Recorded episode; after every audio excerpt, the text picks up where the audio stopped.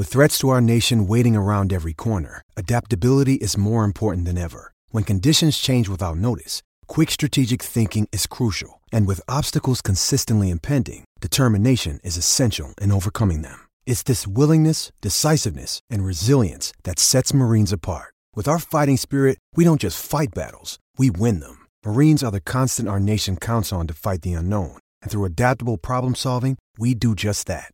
Learn more at marines.com. James. Then it's Carter for Dirk. 5 seconds. Dirk for three. Van a zaj, nincs egyszer a végén, ha battog a Spalding. Minden nap élmény, blokkok és zsákoknak, gyere megmutatom, ez NBA szerelem, keleten-nyugaton. Robban a zaj, nincs egyszer a végén, ha battog a Spalding. Minden nap élmény, blokkok és zsákoknak, gyere megmutatom, ez NBA szerelem, keleten-nyugaton. Hey, jó! Szép jó napot kívánunk mindenkinek, ez itt a Keleten-nyugaton Podcast, a mikrofonok mögött Zukály Zoltán és Rédai Gábor. Szia Zoli! Szia Gábor, sziasztok, örülök, hogy itt lehetek. Kedves hallgatók, nagy meglepetésre ma a második körre fogunk túlreagálni. Azt hiszem, hogy most már van miről beszélgetni, és hát Zoli, feldobom ezt a igencsak költői kérdést, hogy néha úgy érzi az ember, hogyha esetleg valaki el tudja venni a pályaelőnyt, akkor a második meccsnek szinte kötelező a végkimenetele, és ezt láttuk most a Boston Philly és a Golden State Lakers esetében is. Azért ebben biztos, hogy van valamilyen mentális dolog, mert hogyha megnézed, akkor nagyon vicces volt az, ahogy a Philadelphia játékosok a második meccsen a fizikai párharcokat rendre elvesztették, de úgy az összeset, egy kivétel volt, Joel Embiid, aki még nem játszott 100%-osan, de védekezésben is, meg hustle play-ekben is, tehát mindenben így nagyon odarakta magát, és igazából abszolút én azt mondanám, hogy jól játszott, rajta látszott egyedül, meg mondjuk Tobias Harrison, csak annak nem volt akkora hatása, hogy így nyerni szeretne a második meccsen, és Joel Embiid nem volt ott az elsőn. De hát is úgy láttam, hogy elvettük a pályaelőnyt, úgyhogy akkor ezt a meccset most valahogy le kell hozni, miközben a másik csapat ilyenkor úgy jön ki, hogy élet-halál, és most rohadtul odarakjuk magunkat, megcsináljuk ugye a módosításokat, a sakkjátszmában ilyenkor nagyon sokszor van az, hogy a másik csapat tud reagálni, és ezért alapból is előnyben van, és ebből ilyen kiütés lesz, és tehát elképesztő mennyiségű példa van erre, nem csak ez a két párharc, hanem hogy akár a múltat, akár még csak az idei első kört is nézve, egyszerűen szinte kőbe vannak vésve ezek a mérkőzések. Igen, tehát amikor biztos van egy pszichológiai hatása annak, hogy ellopod a pályaelőnyt egy párharcban, ez egyértelmű, és főleg én azt gondolom, hogy a mai NBA-ben, ahol hát egyre inkább szerintem abba az irányba fogunk elmenni, hogy load management és a play-innek a szerepe. Ha a Lakers most nagyot tud menni, az szerintem hatással lehet a következő szezonra is. És nyilván beszélünk majd Butler szerepéről, hiányáról például a Knicks párharcban. Beszélünk arról, hogy visszajött Embiid, és ez milyen hatása volt a csapatra a második meccsen. Konkrétan belemenve akár a játékokba, a taktikákba, mint például ugye a Lakersnél, ahogy az első meccsen ugye ez a top locking taktika, amikor kijössz gyakorlatilag, és le tudod zárni a jó shootereket, hogy az miért működött az első meccsen, a másodikban miért nem. De ezeken felül egyértelmű, hogy van egy pszichológiai dolog is ebben, és arra leszek nagyon-nagyon kíváncsi több párharcnál is most, hogy a második mérkőzésen jól működő dolgokra rá tud erősíteni az a csapat, amelyiknek sikerült ezt a pozitív dolgot megtalálni, például a Warriors egyértelműen, például a Knicks egyértelműen a párharcban, és ezek lesznek a legizgalmasabb dolgok a harmadik meccsök előtt, és ezért nagyon örülök annak, hogy az NBA így összehozza a társaságot, a csapatokat, és nem hagyja azt, hogy valamelyik párharc nagyon előre menjen. Ez nyilván minden évben így van, de egyértelműen ez a helyes döntés. Én azt gondolom. Itt most a schedule-ről beszélsz, nem a bíróküldésről, csak hogyha valaki félreértette volna. Mondjuk igen, lehet, hogy most ilyenkor azért elég érzékenyek tudnak lenni a szurkolók az évnek ezen szakaszában, igen. Természetesen, ahogy mondod, a schedulingre gondoltam. És remélem, hogy pozitív hozadékként azért itt egy 3-4 napos pihenők, azok tényleg azt jelenthetik majd, hogy nagyon izgalmas és nagyon magas színvonalú harmadik meccseket láthatunk, például a Nuggets Sunsnál, vagy például a Heat Knicksnél. Igen, és mindenképpen beszéljünk akkor, hát én azt mondanám, hogy beszélhetünk akár a Heat Knicksről is, csak azért nem akartam azt ide példának hozni, mert ott nem volt igaz az, hogy a Miami úgy jött ki, hogy oké, csak tudjuk le ezt a meccset, ott igazából Butler nélkül jöttek ki, és még így is partiban voltak. Egy nagyon jól kontrollált meccs volt szerintem a Heat oldaláról, ahol egyszerűen már elfogytak talentben, de azért már megint le kell borulnom Erik Spoelstra előtt, mert valahogy ő volt az egyetlen, aki motiválni, képes volt motiválni arra a meccsre is a játékosait, szemlátomást. És végül is kezdhetünk ezzel a párharccal, én azt gondolom, mert itt az első mérkőzést már kommentáltuk, és a második mérkőzésen én úgy gondolom, hogy ha én Miami drukker lennék, nagyon elégedett lennék. Tehát tudom, kikaptak, de például Danny Leroux is úgy fogalmazott, hogy még nem volt ennyire pozitív egy csapat vesztes meccse után a tekintetben, hogy melyik a jobb csapat, és őszinte leszek, teljesen egyetértek vele. Itt gyakorlatilag azt látjuk, hogy Butler hiánya miatt nem volt bennük elég playmaking, és nem tudtak támadni, emellett szerintem nagyon nehéz azt nézni, hogy a New York milyen módosításokat eszközölt olyan tekintetben, hogy nem volt ott a fő playmaker és az első számú játékos. Abba vagyok biztos, hogy a New York Knicks egy élethalál mentalitással ment ki ebben, tehát hasonlított a többiekhez, meg ugye Quicklynek veszik el szépen a perceit, mert szerencsétlen egyáltalán nem tud betalálni ebben a playoffban, és akkor hiába jó védő, nem annyira fér bele, mindeközben pedig Josh Hart nagyon durva 10 perceket produkál, és most is volt egy ilyen, a végén gyakorlatilag ő nyerte meg nekik. Az, hogy visszajött Randall, az egy nagyon nagy pozitívum a Knicksnél, és én azt gondolom, hogy nem is igazán tudták őt kellően megállítani, de ami legjobban fájt, az nyilván az, hogy Brunsonra nem tudtad rárakni Jimmy Butlert, és Brunsonnak sokkal hatékonyabb meccse volt. És ez is egy olyan dolog, ami miatt a második meccs nem feltétlenül annyira mérvadó. Konkrétan ugye statisztikákkal alá tudjuk támasztani. Az első meccsen, amikor Butler fogta Brunsont, akkor 2/8-al végzett, vagy 2/8 sikeres dobás kísérlete volt ugye Jalennek, és többek között a híres, vagy ebben a playban híressé váló eddig Knicks negyedeket gyakorlatilag el tudták venni, ugye az első mérkőzésen a Heat, a másodikon abszolút nem, és Brunson ugye többek között egy ilyen remek negyedik negyeddel, ahol ő metodikusan szépen lebontotta a Heat védekezését, és ahogy mondtad Gábor, a Heat abszolút úgy jött ki, hogy minden-mindegy alapon, és relatíve nyugodtan megpróbálta ellopni a második mérkőzést, és nagyjából volt is rá, vagy lehetett is volna rá esélyük, hogyha jobb dobó teljesítmény jön tőlük ezen a mérkőzésen. És ha már statisztika konkrétan, akkor beszélünk kicsit arról ugye, hogy az első mérkőzésen egyébként, ahol még volt Butler, ott nem csak Brunsont védte ő jól, hanem igazából volt pár possessionje, Barretten is, ellene is elég jó volt. És az, hogy azt felejtsük is, hogy támadásban ugye mi esett ki Jimmyvel, ugye tudjuk, hogy gyakorlatilag ő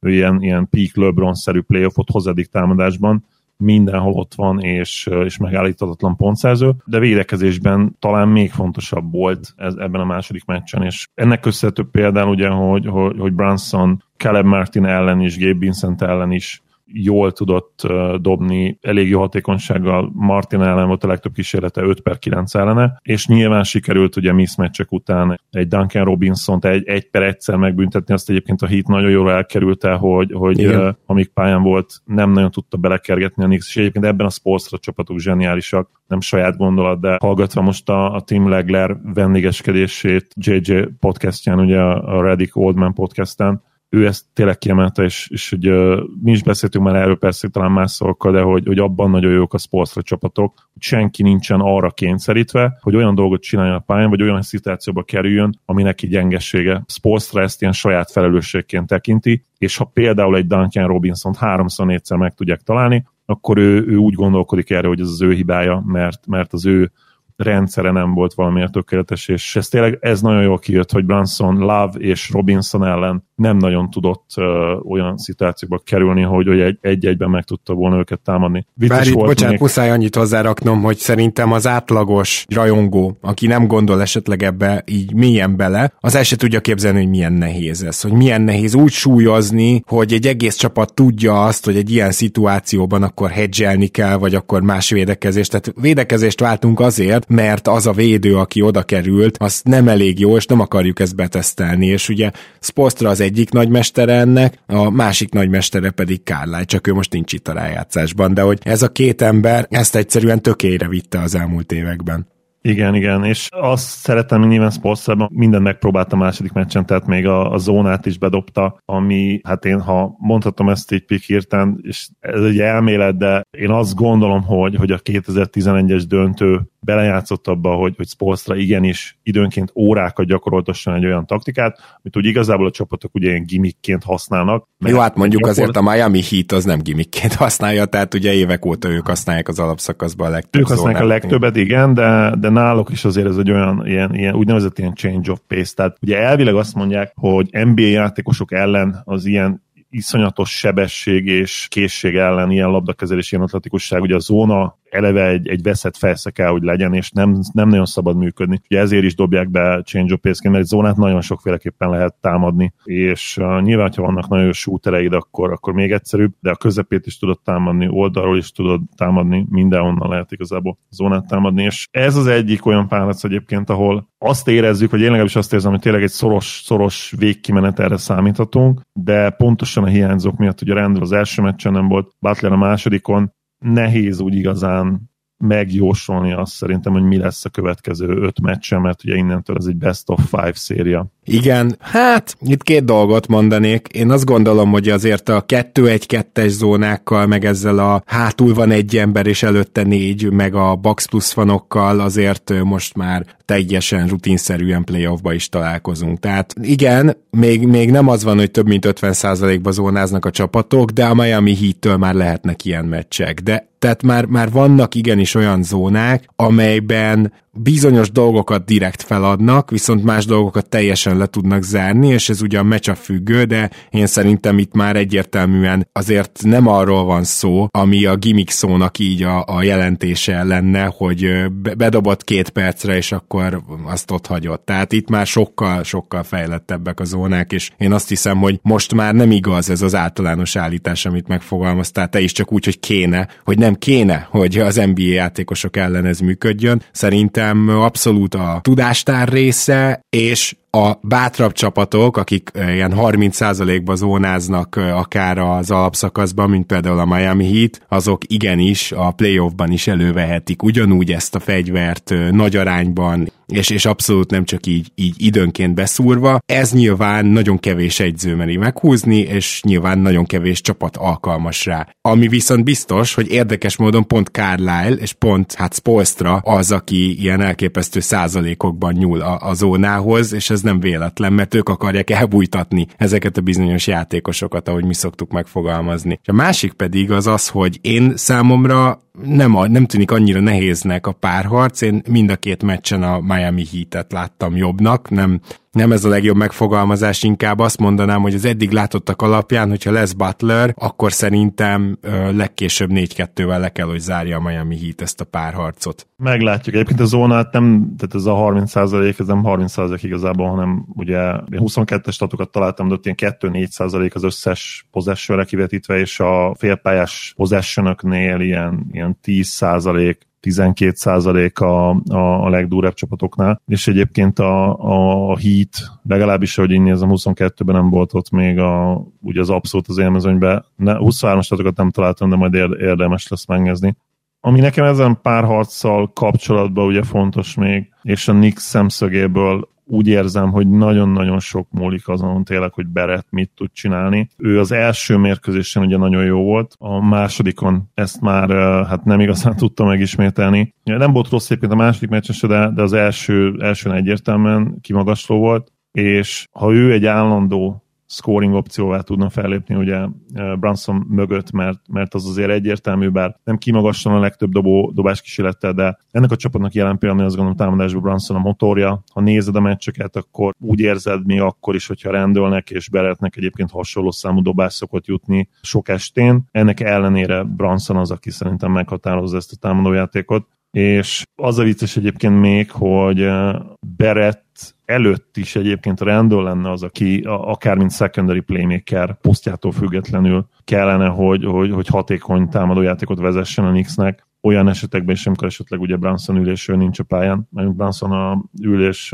és Randall a pályán van. Itt azért hiányzik az, hogy Quickly, hát, hogy is mondjam, mint irányító, neki azért nagyon sokat kell még fejlődni, én azt gondolom, és nem feltétlenül van benne olyan játékintelligencia, ami egy second unit ilyen térű vezetéséhez kell. Ő egy nagyon-nagyon érdekes játékos, és kiváló idénye volt, de a play-offban eddig, főleg ez a playmaking, hát ebből sok minden nem látunk. Persze nyilván kisebb szerepben is van, tehát sokkal többet játszanak a kezdők, és Weekly játékideje az talán a rotációs emberek közül, akinek leginkább megsínlett a játékidejét a playoff, 6-7 perccel kevesebbet játszik, mint az alapszakaszban. Igen, itt közben még én itt megkerestem azt a cikket, hogy honnan vettem ezt a 30% zónát, ugye a Heat az november végén jött ki egy cikk, amiben írták, hogy 30%-ra feltolták a zónájukat, és még átlagban akkor is 27-nél tartottak, szóval a Heatnél ez tényleg teljesen reális, amit mondtam, és reagálva arra, amit mondtál, én szerintem, hogyha például Quickly csak annyi történne vele, tudod, hogy így betalálna triplából, akkor ő azért továbbra is rohadt hasznos lenne, nem mint irányító kell feltétlenül a Knicksnek, hanem mint 3&D játékos, és most egyelőre ennek se tud megfelelni,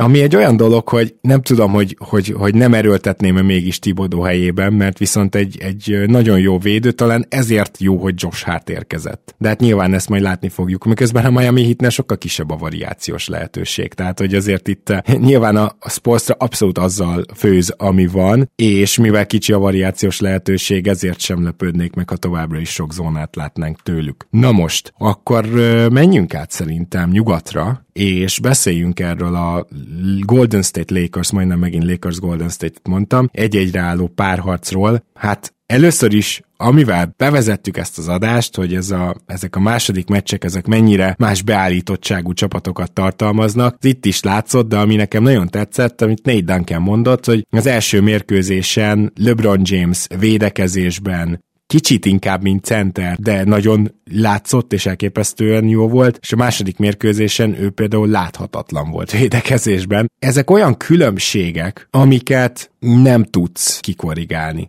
Tehát az első mérkőzésen azért is uralkodott a Lakers palánk alatt, mert James és Davis olyan gyűrű védést rendeztek, ami miatt a Golden State Warriors egy idő után be sem mert menni. Tehát teljesen látható volt az, hogyha bemennek, akkor is nem merik felrakni, ha Davis csak a közelbe van, akkor már nem merték felrakni. És mi történik a második meccsen? Nyitva van a festék is, vagy jobban nyitva van a festék, és ugyanúgy megmaradtak a triplák is. És ezzel nem lehet. Tehát így nem lehet nyerni, most hagyjuk is a másik oldalt. Én azt gondolom, hogy az első meccset a védekezésével nyerte meg a Lakers, a másodikat pedig a védekezésével vesztette el, és a Golden State Warriors-t is nyilván meg kell dicsérni, mert bejöttek a változtatások Davisen.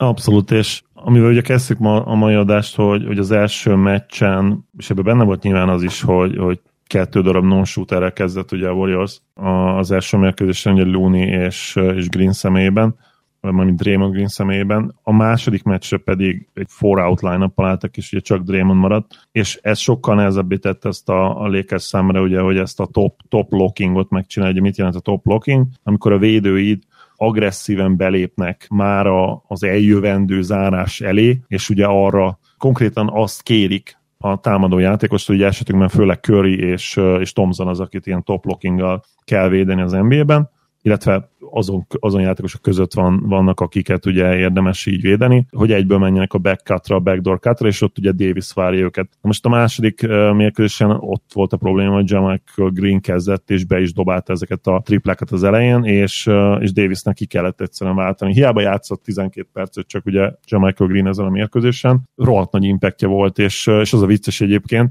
hogy ez véletlenül alakult így, tehát Körnek nyilvánvalóan esze ágába se lett volna kezdetni őt, de Looney rosszul érezte magát a mérkőzés előtt, és nem volt biztos az se, hogy játszani fog, és így nem azt mondom, hogy bemákolta hasonlóan annó a Lee és Draymond Green dologhoz, ugye, ha emlékeztek rá, hogy esze ágába se lett volna kezdetni, vagy sőt, igazán játszatni Draymondot, amíg Lee nem sérült meg, a kétszeres All-Star, és soha nem tudjuk meg, hogy mi lett volna, hogyha David Lee ott még egy 2-3 évig Iron Man, Mindenesetre itt is úgy érzem, hogy egy picit azért itt szerencséje is volt ebben a Warriorsnak, hogy így alakult ez. És két nagyon aggasztó dolog van számomra a Lakers szemszögéből. Az, hogy Anthony Davis nem tud egymás után két meccset játszani, ahol támadásban marad úgymond ereje. A másik dolog pedig az, hogy lehet-e ilyen triplázással és floor spacinggel második körös playoff párharcot nyerni. Nem vagyok benne biztos, hogy lehet. Tehát hát igen. Nem tudják egyszerűen annyira lebutítani úgymond a Warriors-t és a Warriors rendszert, hogy ne kelljen egyszerűen legalább két győzelmet úgy megszerezniük majd, hogy ilyen 36-37%-kal tripláznak, és mondjuk van, nem kell 20-21 értékesített tripla náluk, mint egy Warriorsnál, nyilván nem is lehet benne, de kell, hogy legyen egy olyan meccs, ahol ők bedobnak mondjuk 34-ből 15-öt, vagy valami ilyesmi. Tehát enélkül egyszerűen nem fogsz tudni 4 meccset nyerni a Warriors ellen, tehát kizár dolog, hogy maximum 2 meccsnél, ugye eddig egy meccset nyertek, úgyhogy 30% környéken tripláztak, vagy az alatt. Én már azon is meglepődnék, ha lenne még egy ilyen meccs ebben a párharcban, ahol ilyen gyenge triplázással nyerni tudnak. Egyszerűen nem fér ez bele a mai modern NBA-ben. Hát igen, és egyszerűen azért, mert az első meccsen tudtak dominálni a festékben nagyon, ugye pont amit a felvezetőben mondtunk, hogy domináljanak a festékben, és hogy ők tudjanak futni, és ne a Warriors. És mind a kettő igaz volt. Tehát az első meccsen gyakorlatilag minden házi feladatot teljesített a Lakers, és ezért történhetett ez meg, és hogy miért nem történhet ez legközelebb, azért, mert hogyha ez a helyzet, akkor azért a Warriors is jobban meg tudja szállni a festéket, és amikor már egy embertömeg van bent, akkor már nem olyan egyszerű dominálni, akkor már nem olyan egyszerű ott eldönteni a mérkőzést, és a Grizzliesen és a Lakersen kívül nagyon meg se próbálja más csapat ezt. Na jó, még ugye esetenként a New York. Szóval azt látjuk, hogy persze, ez nagyon fontos, csak ez levédhető, és ezért muszáj egy picit kinyitni a pályát. A másik oldalon viszont azért azt is el kell mondanunk, hogy a Golden State-nek a védekezése, azt szerintem úgy nagyjából a playoffban másodszor nézett ki jól ezen a második meccsen, és ebben rendkívüli módon benne volt az, hogy amikor Davis megkapta a festék környékén a labdát, akkor Draymond Greent nem tudta otthagyni, és Draymond Greent is át tudta dobni, azzal neki nem volt gondja, de ezek nem estek be, ezek a floaterek, tehát nem engedték túl közelőt. És ezek ugye olyan dolgok, amiben sokat segíthetne az, hogyha LeBron esetleg posztolna többet, és akkor ott ilyen kis minikatokból, vagy alapvonali belépésekből tudna Anthony Davis operálni, vagy fordítva, de LeBron ezen a meccsen támadásban sem. Nem is tudom, tehát a LeBron támadás ezen a meccsen az volt, hogy mit ez a tripla, rádobjam? Rádobom. Hogyha nagyon jött a closeout, akkor megverte, és volt egy-két szép zicser, amit így felrakott, de szóval őszintén szólva én továbbra is erőltetném a James posztapokat, amennyire csak tudom, főleg, hogy ha JaMychal Green, ha Kevon Looney van benn, az biztos, hogy Draymond Green csak az egyik őjüket tudja fogni ugye a palánk alatt, és egyszerűen ezt a matchup huntingot, ezt jobban csinálták az első meccsen. A második mérkőzésen nem kifejezetten a Warriors érdemei miatt, nem annyira, és minthogyha, de nekem spórolósnak tűnt ez a mérkőzés. Szóval ilyen szempontból kíváncsi vagyok, hogy a harmadik meccs az más lesz-e. Nem tudom, ezzel egyetértesz-e, hogy itt az effort sem volt, meg se támadásba, se védekezésbe a Lakersnél. Ez nyilván nehéz megítélni az effortról, mint olyanról, ugye lehetne vitatkozni nagyon sokat. Az nyilvánvaló, hogy a második negyedben már ugye megtört valami, és a harmadik negyedben ez folytatódott, tehát teljesen szétesett a Lakersnek a védekezése, és amit én láttam tényleg, hogy Anthony Davis nagyon fáradtnak tűnt, ugye beütötte a harmadik faltját, relatíve korán, azt hiszem a harmadik negyed elején valamikor, és LeBron is ugye beütött a harmadik faltját, talán valamikor akkor tájt utána, mert ugye nem nagyon volt lényeges a dolog, mert ahogy közte 25-30 lett, ott ki is ültek szépen az este hátralévő részére. Hachimura megint jól játszott, nyilván támadásban vele -17 volt a Lakers, amikor pályán volt, de igazából teljes kezdő. Masszívan -double digitben volt, tehát Vanderbilt ott még a legjobb, aki két személyű volt, -10-zel. Szintén két személyű. És egyébként, ha már Vanderbilt, őt tényleg meg kell dicsérni, tehát ahhoz képest, hogy ő egy ilyen relatíve izomkolosszus, bőven 100 kg feletti, és inkább ilyen 2 méter 3 centis emberbe öltött, ilyen magas ember, persze jól mozog ahhoz képest tényleg, hogy mekkora, tök jól üldözi Curryt eddig ebben a párharcban, amikor épp rajta van, illetve Thompsont is, meg kell dicsérni őt, mert mindent megtesz, és tényleg szerintem amennyire lehetett, főleg az első meccsen nyilván megnehezítették a Warriors dobályzatait, a másodikban sokkal jobban szét tudta húzni a pályát a Warriors, és megint azt az offense láttuk, ami időnként ugye megállíthatatlannak tűnik.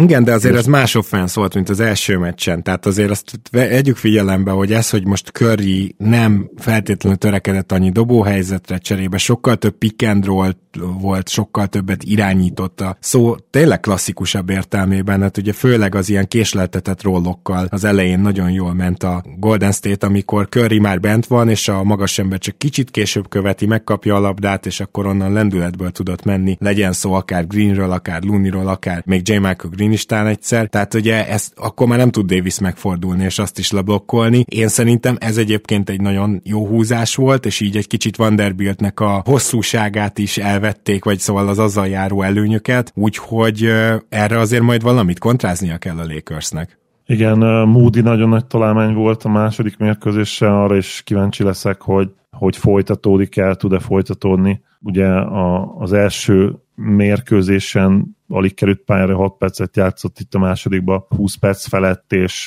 nyilván azért is maradhatott fenn, mert bevert 2-3, volt közte egy teljesen lehetetlen tripla, ami ilyen majdhogy nem visszalépős volt, és lejárt az idő, és akkor valószínűleg mondta Kör magába, hogy na jó, oké, akkor ezen az estén Moody játszik, mert valamire ráérzett. Nem tudom egyébként, hogy a Lakers hogyan tudná kicsit felszabadítani Reeves eddig, hát eléggé non-faktor ebben a párharcban, és ahhoz képest, hogy ő mennyire jó volt az elmúlt hetekben, az alapszakasz utolsó heteiben, hónapjaiban, és nyilván az első körben is. Az első körben én azt éreztem, hogy egy olyan játékos, akire konkrétan gameplant kell felrakni, és ebben a párharcban eddig őt elég eltűnik, de nyilván ebben benne van az is, hogy ő is azon védők között van, akinek időnként rá kell lépni Curryre és Thompsonra, és ugye próbálják folyamatosan ezt a top lockingot, ami hát arról szól, hogy agresszíven kimész, és utána meg kell próbálni visszaérni, és besegíteni másoknál, úgyhogy ez nyilván nem egyszerű, és nem marad valószínűleg annyi energiai támadásban, és még visszacsatolva arra, amit mondta, hogy LeBron mennyire nem volt faktor a védő oldalon a második mérkőzésen, viszont végre beestek a dobásai, ugye egy borzasztó negatív sorozatban volt, valami 5/41 vagy 5/31 volt ugye triplából ezen meccs előtt, és most végre beestek a dobásai, de valószínűleg ez is lehet, hogy azért történt, mert nem volt messze olyan energiával a védő oldalon, nem volt benne messze olyan energia, és hát felmerül a kérdés, hogy kit lehet találni ebben a Lakers rotációban esetleg, aki tudna segíteni. Nem nagyon látok embereket. Igen, már mint védekezésben? Szerintem akár abban, hogy védekezésben nyilván elsősorban az valószínűleg nem Malik Beasley, ez bár Beasley egyébként nem annyira rossz perimétervédő szerintem, de valahogy teljesen kiszorult a rotációba. Hát az a helyzet, hogy Beasleynek a legrosszabb oldala védekezésben az, amíg a Warriors ellen kell, az off the ball védekezés, tehát hogy ő ezekbe szörnyű, amikor screeneken kell átmenni, meg oda kell érni, tehát ő egyszerűen lemarad ezekről. Megint csak oda térek vissza, hogy megnézném Schrödert a kezdőben. Tehát ez egy olyan potenciális húzás, amit érdemes lehet az első hazai meccsre szerintem meglépni, és nagyon kíváncsi leszek, hogy Ham gondolkodik-e bármin, mert szerintem nagy hiba lenne azt gondolni, hogy hát a második meccsen nem haraptunk, úgy elértük a célunkat, ugye a splitet az első 2 meccsen, és akkor majd otthon rendben leszünk. Ha így futnak ki, engem nem lepne meg, hogyha egy 15 pontos Warriors sikert látnánk a harmadik mérkőzésen. Tehát több problémát is érzek most a Lakersnél, és szerintem nem néz ki olyan jól a helyzet az 1-1 ellenére sem. Én ezt túlzásnak érzem, de egyetértek veled abban, hogy módosítani kell főleg ugye a Steph pick and rollok elleni védekezést, mert az a helyzet, hogyha Steph Curry kezében van a labda, akkor nem tudod dinájjal védeni, nem tud szembeállni vele a védő, és egyszerűen nála lesz a labda. Szóval ebből is ki kell indulni, és ebből kiindulva is kell tudni védekezniük, úgyhogy erre igenis megoldást kell találni, és ezek valószínűleg az ilyen magas dropback-ek lehetnek. Hát meg az, hogy talán több besegítés kell majd a rollmanre. Hát meglátjuk, mert ugye nyilván azért nem akármilyen shooterek vannak körülöttük, de azért a Golden State-nél is sokszor van egy olyan játékos, akit fel lehet adni a periméteren. Na jó, menjünk akkor vissza keletre, ahol 1-1 áll a Boston és a Philadelphia küzdelme, és ugye itt említettem azt, hogy a második meccsen csak Embiid volt fizikailag az, aki felvette a versenyt a Bostonnal, miközben az első meccsen ugye pont azt láttuk, hogy abszolút például lepattanóknál fizikailag is elképesztően tudott harapni a Philadelphia 76ers. És a másik dolog,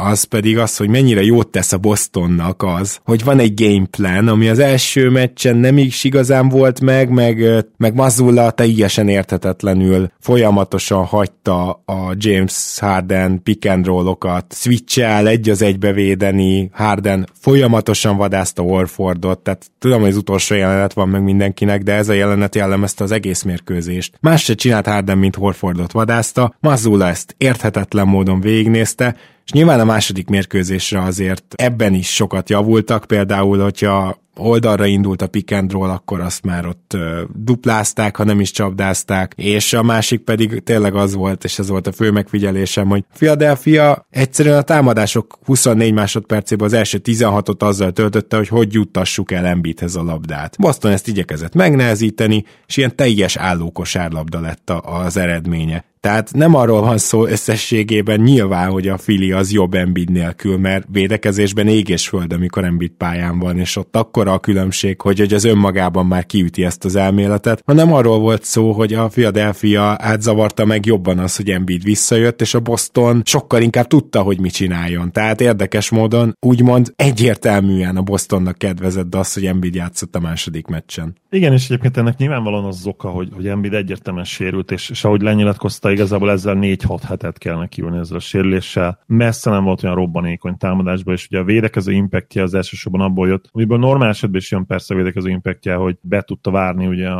a betörő játékosokat, és ott vagy zavarta a dobásukat, vagy leblokkolta. Ez az ő fő erőssége, mint védő. Nem rossz, vagy relatíve nem rossz lábbal, hogyha egészséges, ugye pick and roll ellen ebből szerintem olyan valami keveset fogunk látni most, tehát viszont nyilván a jó hír a Sixers számára, hogy a Celtics nem feltétlenül egy génius pick and roll csapat frekvenciában, és legalábbis ami a ballhandlereket illeti, bár Brogdon egyébként egész jó eddig a párharcban, és például a második meccsen nagyon sikeres volt a point per possessionje ebből a szempontból, persze az is kellett, hogy a dobásra is üljenek. Egyébként, bocs, csak itt Brogdonhoz, mert most említetted meg, csak egy nagyon pici kiegészítés, hogy viszont az, hogy ő jó védő, az egy nagyon érdekes kérdés, mert az Atlanta Hawks ellen sem nézett ki túl jól, de itt meg egyenesen, aki szembe jön Philadelphiából, az átmegy rajta. Tehát, hogy jelen pillanatban a másik oldalon van Brogdonnak problémája. Ez mondjuk már évek óta így van, tehát ő annó egy jó free-end irányítóként indult, és ahogy a teste öregedett, és nem is elsősorban ő, mert ugye ő még abszolút nem öreg, bár ha jól emlékszem, ő ilyen 24 éves rukiként kezdett, tehát már gyakorlatilag... Igen, most már 30 vagy 31. 30-nak kell lennie, igen. De hát egyértelműen már a wear and tear a testén az olyan, hogy egyszerűen nem engedi meg azt, hogy ő konzisztensen egy nagyon jó védő legyen. Tehát a lábsebessége, az aktivitása az visszaesett ebből a szempontból, ő már úgy megválasztja azokat a szituációkat, amikor ő nagyon nagy hustle-lel belemegy, és tényleg aktívan, kezével, kalimpálva és lábával nagyon gyorsan sasszézva próbál védekezni, azok majd a hetedik meccs utolsó possessionjére maradnak, hogyha lesz hetedik meccs. Én szerintem akkor Bogdan nem lesz a pályán. Valószínűleg nem lesz a pályán, igen. Egyébként ami egyértelmű volt a második meccsen, az, hogy a Celtics tényleg dühösen, jó értelemben dühösen ment ki a pályára, ahogy Mazzulla mondta, és egyértelműen nagyobb frekvenciával védték a perimétert. Tehát meggyőződésem, hogyha látnánk a futás és a megtett távolság statokat, akkor kollektíve szerintem rávertek 1-2 kilométert legalább az első mérkőzésre teljes csapat. Tehát abszolút. De tudod, az 50-50-es labdákon látszik ez legjobban, és ott meg egyértelműen eldöntötte a meccset a Celtics. Igen, és az teljesen látszik, hogy a Celtics támadásban tényleg akkor a legjobb, amikor tudják ezt az up-tempó kosárlabdát játszani, ami hát nagyon nagy spanyol viasz, könnyebb, amikor nem dob be minden egyes dobást az ellenfél. Mert bár vannak olyan játékosok, például egy Foxy, aki a modern NBA-ben kiemelkedő abban, hogy becumizott kosár után is megy, és gyakorlatilag fast break, minden egyes játék fast break lehet, minden támadás. Azért alapvetően a play-offban ez nem működik, amikor nem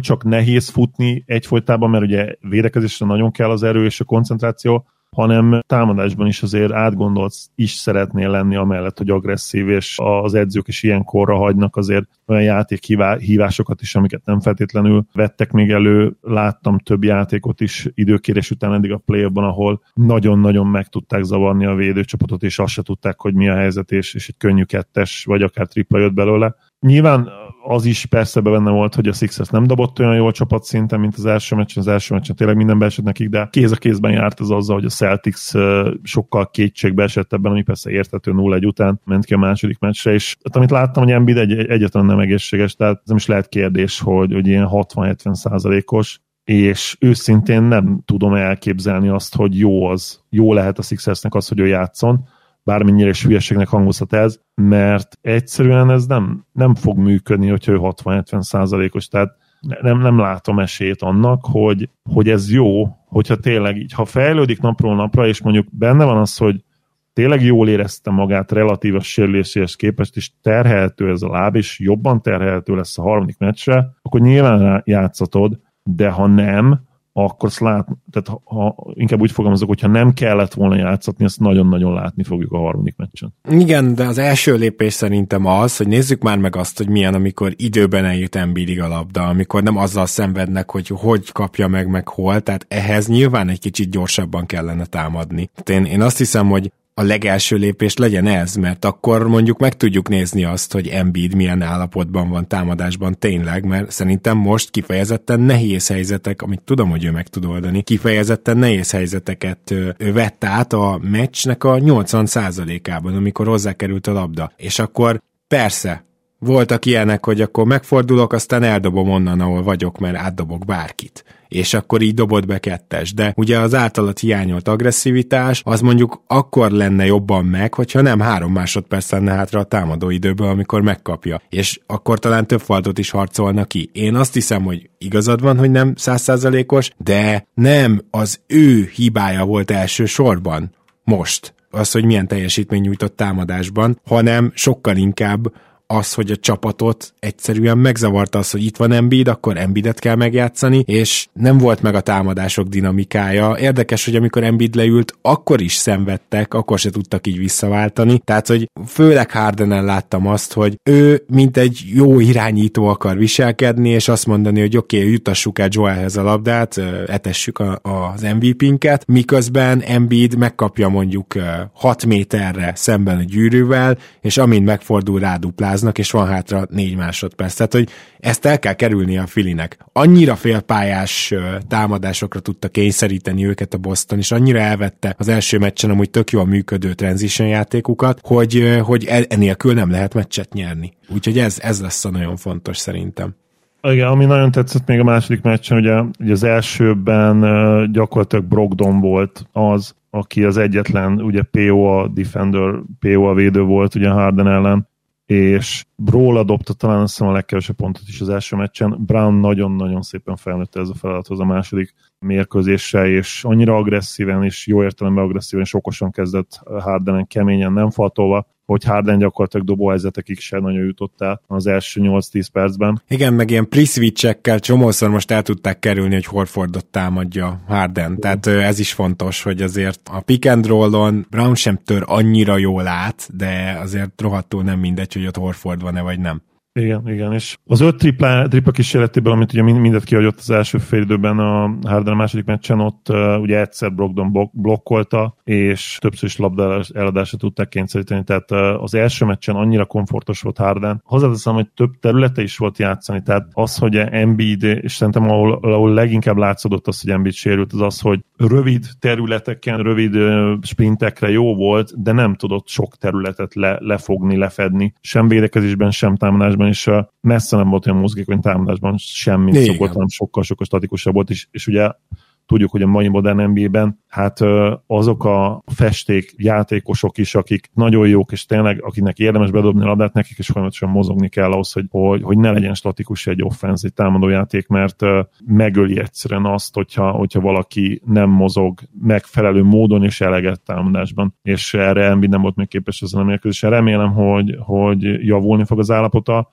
mert nem látom azt, hogy egy 60%-os Embiid hogyan lehetne esélye a Sixersnek. Tehát sok olyan mérkőzés, mint az első meccsen, mindenbe esett. Ja, hát ez nem lesz, persze. Nem lesz. Igen, tehát itt Embiidnek dominálnia kell, akkor 2-2-vel megy majd vissza ez a párharc. Bár egyébként, tehát meglepődnék, hogyha hazai pályán akár a 60%-os Embiiddel ne nyerne legalább egy meccset a Philly. Ez is valahogy kódolva van ezekben a párharcokban legtöbbször. Menjünk vissza nyugatra, és a a utolsó párharc, amit kivesézünk, az nem más, mint a 2-0-ra álló Nuggets Suns, ahol talán az előző bejelentkezésünk óta az igazán érdekes az, hogy a Suns minden házi feladatot megcsinált védekezésben, és megtette, amit meg kell, és javultak. Aztán Chris Paul megsérült, és amikor már most nem akarok hulladékozni, bocsánat, de playoff képtelen játékosokból 2-3-nak kell így folyamatosan játszania, azt meg nem bírták el az utolsó negyedben, és nagyon nagy a kérdés, hogy bírják majd el hazai pályán a következő két meccsen. Mert őszinte leszek, az eddig látottak alapján és Chris Paul sérülését nézve, hát itt nagyon nagy változásnak kell történnie, még ha védekezésben tényleg tudnak is olyan jól játszani, mint ahogy a második meccsen tényleg tették, az teljesen rendben volt, akkor is Durant meg Booker középtávoljaival, csak és kizárólag ezzel, úgyhogy senki más be se dob egy triplát, hogy senki másnak nincs egy betörése se, hogy se mélységi, se spacing dimenziója nincs ennek a támadásnak, úgy nem tudom, hogy nyer meccset a Suns. A válasz erre az, hogy egy nagyon nagy Booker és Durant testével, tehát amit az elején mondtam, hogy lehetnek olyan meccsek, ahol ők 70 pontot betesznek a közösbe, ez még mindig benne van. Független attól, hogy a Nuggets nagyon-nagyon jó védekezett mindkét meccsen, és amiről beszéltünk az első meccs után, hogy alig kellett droppolnia és dropban védekeznie Jokicnak, így van. A Jokicnak, hanem végig gyakorlatilag ez a show védekezés volt, és ugye sokszor még... Hát hedge-el gyakorlatilag.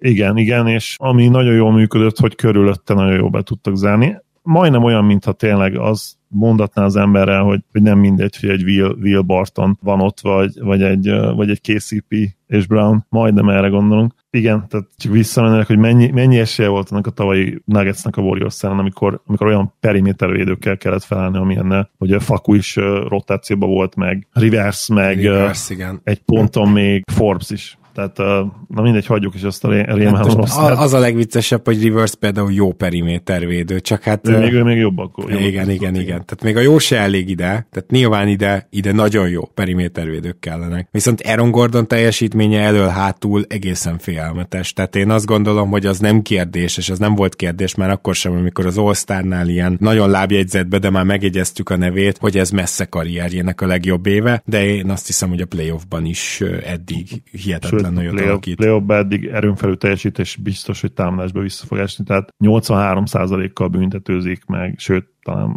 két meccset összeadva 89%-kal büntetőzik eddig 4 kísérlettel az a csáv, aki nem egy jó büntetődobó, ugye az alapszakaszban ilyen 60%-kal dobta őket, és bár vannak 70% feletti szezonjai, de sose volt az erőtsége. Triplázni is 42%-kal triplázik. Igaz, hogy csak a tényleg wide open-ket dobja rá. Támadásra biztos, hogy lesz visszaesés, védekezésre viszont konzisztensen jó egész évben. Ami nagyon tetszik még, hogy Christian Brownból ki tudnak húzni meccsenként 15-18 percet, és ez pont arra elég, hogy egy kicsit tehermentesítse Murrayt, kicsit tehermentesítse Brownt, ugye Bruce Brownt, és jól is dob, tehát nyilván tényleg alig kerül dobóhelyzetbe, de amikor oda kerül, akkor jó. Tehát Brownba újoncként egy ilyen csapatban, egy ennyire jó csapatban ez egészen hihetetlen, hogy ő bármit tud adni ennek a csapatnak jelenleg egy második körben, és tényleg nem rosszabban a 12-15 percben, amit pályán tölt. Többet nem is fog játszani, de nagyon-nagyon biztató ez a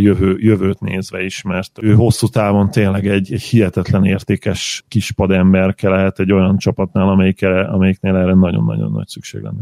Igen, egyelőre nagyon így tűnik. Ami nekem még kifejezetten tetszik a Denvernél az az, hogy amikor a Suns a második meccsen egy picit le tudta őket lassítani, és Jokic passing game-et például le tudta lassítani, amikor Murray nem dobott olyan jól, akkor még mindig ott volt nekik az... Ocsékó dobott 3/15. Igen. Akkor még mindig ott volt nekik az, hogy jó, rendben, de a Suns valakit felad, és oda jutassuk el a labdát, és ezt a playoffban általában nem olyan könnyű megcsinálni, de én szerintem a Denver ebben zseniális. Most már nem azt mondom, hogy Jokic nélkül is, csak most már ez a team basketball, ez most már szinte magától működik, és persze Jokic zsenialitása pluszt ad hozzá, de azért Aaron Gordon nem véletlenül tudja rendszeresen a katokból is, meg az üres triplákat is, tehát hogy katokból is megkapja a labdát, meg amikor üresen marad triplán, akkor is eljut hozzá, hogy én azt látom, hogy kicsit a Suns megcsinálta, amit meg lehetett, és most már azon múlnak a dolgok, hogy a Suns tud-e támadni, mert 80 pontra azért nem lehet kényszeríteni ezt a Denvert. Na, ezt akarom mondani. Tehát, hogy ez van olyan jó offense, hogyha lelassítod, akkor is dob 105-110-et. És ezzel cserébe a Sunsnak gyakorlatilag 110-120 pontos meccsre van szüksége, hogy nyerjen, de legalább mondjuk egy 105-110 pontos meccsre, ami jelen pillanatban azt akartam mondani, hogy az ilyen jó Denveri védekezés mellett, de a Denver védekezése jó. Nem kiemelkedő, hanem jó. Azt hiszem, első defense. Igen. Csak itt az a gondom, hogy én szerintem a Denver az egy támadásban szenvedő csapattal játszott az első meccsen, és lehet, hogy furcsa, de egy playoff támadással hadilábon lévő csapatnak tűnik a Suns. És szerintem azért, hogyha megnézed a Phoenix Sunsnak a Clippers elleni szériáját, ott is volt két meccs, amikor nagyon eldobták az agyukat. És nyilvánvalóan a Clippersnél sokkal jobb védőcsapat most a Denver, ami meglepő lehet, de nem kizárólag a Denver érdemének tudom azt be, hogy egy ennyire egydimenziós támadó gépezet bele van kényszerítve ebbe az egy dimenzióba. Érted, mit mondok? Hogy ki a franc támadja itt a gyűrűt? Senki. Ki az, aki a főjátékosokon kívül tud spacinget nyújtani? Senki. Nem vagyok benne biztos, hogy ennyire egyetlen egy one trick ponyként, tényleg, hogy egyetlen egy trükköd van, ezzel lehet konzisztens playoff támadást csinálni. Biztos, hogy nem. Tehát arra is azért mérgezveltünk, hogy amit a második meccsen láttunk, azért az anomália is volt, tehát az, hogy 5 büntetőt dobhatott a Suns, és ebben mondjuk tényleg az volt benne, hogy alig támadták a gyűrűt. Hát tehát mit fújsz be mire, és Ayton szerepe ebben nyilván kulcskérdés, borzasztó faltok kiarcolásába. KD amúgy nagyon jó ebben, meg Booker is jó ebben, tehát az, hogy ők miért nem próbálják kicsit jobban támadni a gyűrűt.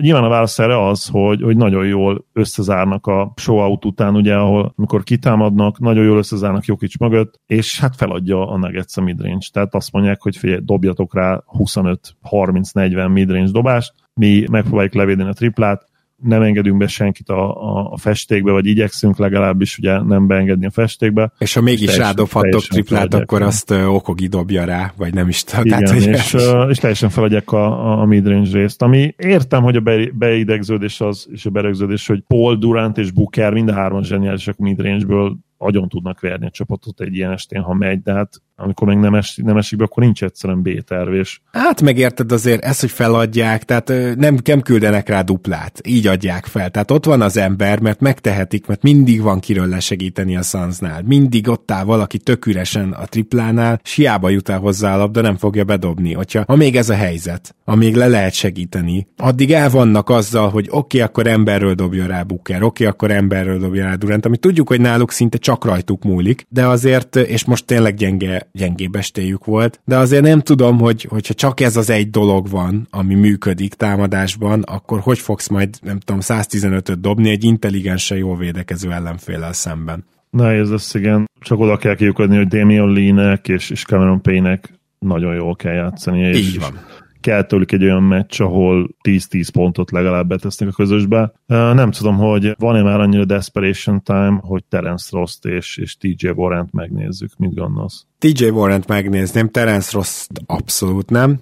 Ennyire még nem vagyunk kész. Nem, ennyire nincs desperation time. T.J. Warrent azért nézném meg, mert nyilván oka van annak, hogy kikerült a rotációból, és szerintem azért a cserénél ennél biztos, hogy többre számítottak. Tehát amikor T.J. Warren érkezett vissza, akkor nem azt gondolta a Suns, hogy oké, akkor kapok egy olyan játékost, aki a rotációmban sem lesz benne. De őszintén szólva, akármennyire is rossz, vagy nem túl jó állapotban van fizikailag, ha csak olyan részszerepekre be tud állni, hogy rádob 3 triplát, amikor öresen hagyják, abból mondjuk 2-t bedob, vagy pedig tud egy icipicit a méreteivel védekezni Gordonon, tehát, hogy ilyen kis apróbb részfeladatok, amiben őt láttuk már jól szerepelni, most meglátjuk, hogy egyáltalán választ kapunk-e arra a kérdésre, hogy ő még képes erre, de Terence Rossnál viszont nem látok olyan részfeladatot, azon kívül, hogy menjél be a második sorral, és dobj rá szar középtávolikat, ami az a különbség, hogy te be se tudod dobni őket. Szóval, hogy így, érted, Terence Rossnál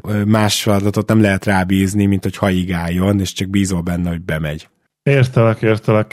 T.J. Warren viszont tényleg az a játékos, akit kicsit sajnálok, hogy nem igazán, hogy nem próbált meg felépíteni Monty, mert kapott azért lehetőséget a csere után, de megnézem gyorsan, mennyit játszott. Nem sokat, de játszott. Tehát jobban helyzet, viszont hogy... semmit eddig. Hát engem. Nyilván felmérték, és azt úgy vannak vele, hogy védekezésben mínusz egy ember, ami ugye TJ-re azt hiszem fénykorában is igaz volt, ugye? Nem, azért ő fénykorában korrekt védő volt. Korrekt védő volt? Valahogy nem, hogy emlékszem rá. Az, hogy annyira régen volt a sérülés előtt, hogy ez kb. Nem tudom, 2016 vagy 17, aztán hát, a Bubble-ben nyilván jó volt. De... nem tudom, tehát amikor ő jó, és a Bubble-ben is ezt láttam, akkor ő védekezésben is jó volt. Tehát amikor éppen tud mozogni, akkor jó védő. Nem extra, de jó. Valamire úgy emlékszem, hogy ő nem jó védő, de mindegy is igazából. 16 meccsen játszott a Suns-ba, és 12 percet meccsenként. Nem triplázott jól, tehát lehet, hogy Monty emiatt is nem is dobott jól, igen, tehát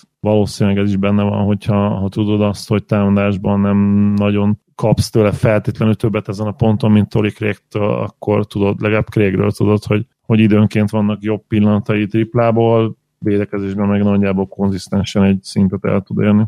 Mást nem nagyon látok a Sunsnál. Nincsenek variációs lehetőségek. Főleg így Paul nélkül. Nem csak az a baj, hogy kidőlt Paul, aki ugye pick and roll irányító, és ugye a Nuggetsnek a gyengéje a pick and roll, és hogy ha látunk már egyszer egy olyan meccset, ahol szét pick and rollozzak őket, hanem egy normális játékossal megint kevesebb. Tehát igen. Még többet lehet majd besegíteni arról, aki... Tehát hogyha mondjuk Payne bekerül a kezdőbe, most Paint, még akár meg is nézheted, megdobatod az elején, aztán megnáztjuk, hogy...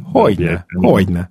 Meg tőled a másik, akinek ez plusz probléma az Ayton, mert hogy ő viszont egy gyengébb játékos lesz irányító nélkül, legalábbis az eddigi példák ezt mutatják. Nehéz. Tényleg az kell, hogy Booker és KD zseniális meccset hoznak le, és abban kell bízni, hogy a Nuggets kiegészítők nem dobják be, abban kell bízni, hogy Murray megint rossz formát fog ki, abban kell bízni, hogy Michael Porter Jr. rajta is látjuk, hogy lehet, hogy még nem áll készen arra, hogy a play-offban egy nagyon kiegyensúlyozott, minden meccsen jól játszó játékos legyen. És tovább kell csinálni ezt a védekezést, amit a második meccsen csináltak, mert az már lassítása volt a Denvernek, tehát ez nagyon fontos lesz. Igen. Kíváncsi leszek, hogy Jokic milyen meccsen jön, mert benne viszont védekezésben nagyon jó eddig, tehát meglepően jó, támadásra viszont nem igazán éri el egyébként azt a szintet, amit ő szokott a play-offban eddig, úgyhogy kíváncsi leszek, hogy mennyire zavarja őt a csuklója, vagy tud ő is jelentkezni egy nagy meccsel. Izgalmas lesz a holnapi. Na hát akkor én szerintem végére értünk ennek a 4x6 kibeszélésének, és kedves hallgatók, a jövő hét elején is valamikor ránézünk, és kíváncsi leszek, hogy akkor már búcsúzunk-e valakitől. Hát nyilván a Suns az egyetlen, aki mondjuk ennyi idő alatt ki tud esni, de azért az még így is nagy blama lenne, hogy Chris Paul kiesett, hogy egy meccset se nyernek, úgyhogy majd meglátjuk. Minden esetre Zoli, nagyon szépen köszönöm, hogy ma is itt voltál.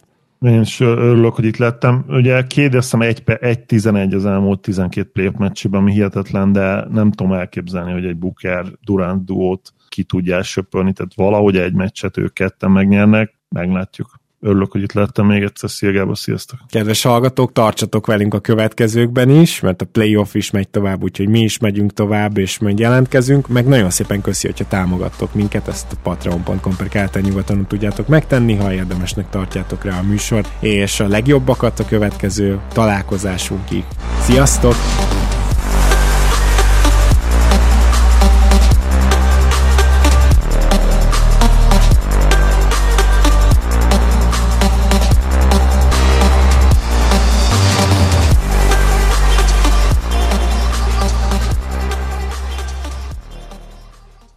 Ha más podcastekre is kíváncsi vagy, hallgassd meg a Béton műsor ajánlóját. El tudod képzelni, hogy a podcastet, amit éppen most hallgattál, fél év múlva már a mesterséges intelligencia generálja? Mi sem. De ha érdekel, eljött-e már a gépek lázadása. Hallgass bele az Embertelen Podcastbe. Orsós Lajos vagyok, a műsor házigazdája. Egyelőre még élőben. Egyelőre. Fedezzük fel együtt, hogyan ismerkedik, randizik, mesél és vitatkozik Betty és Péter. Két teljesen mesterséges intelligencia. Lajos, a podcast címét mond még egyszer, léci. Oké. Embertelen Podcast. Ez a műsor a Béton közösség tagja.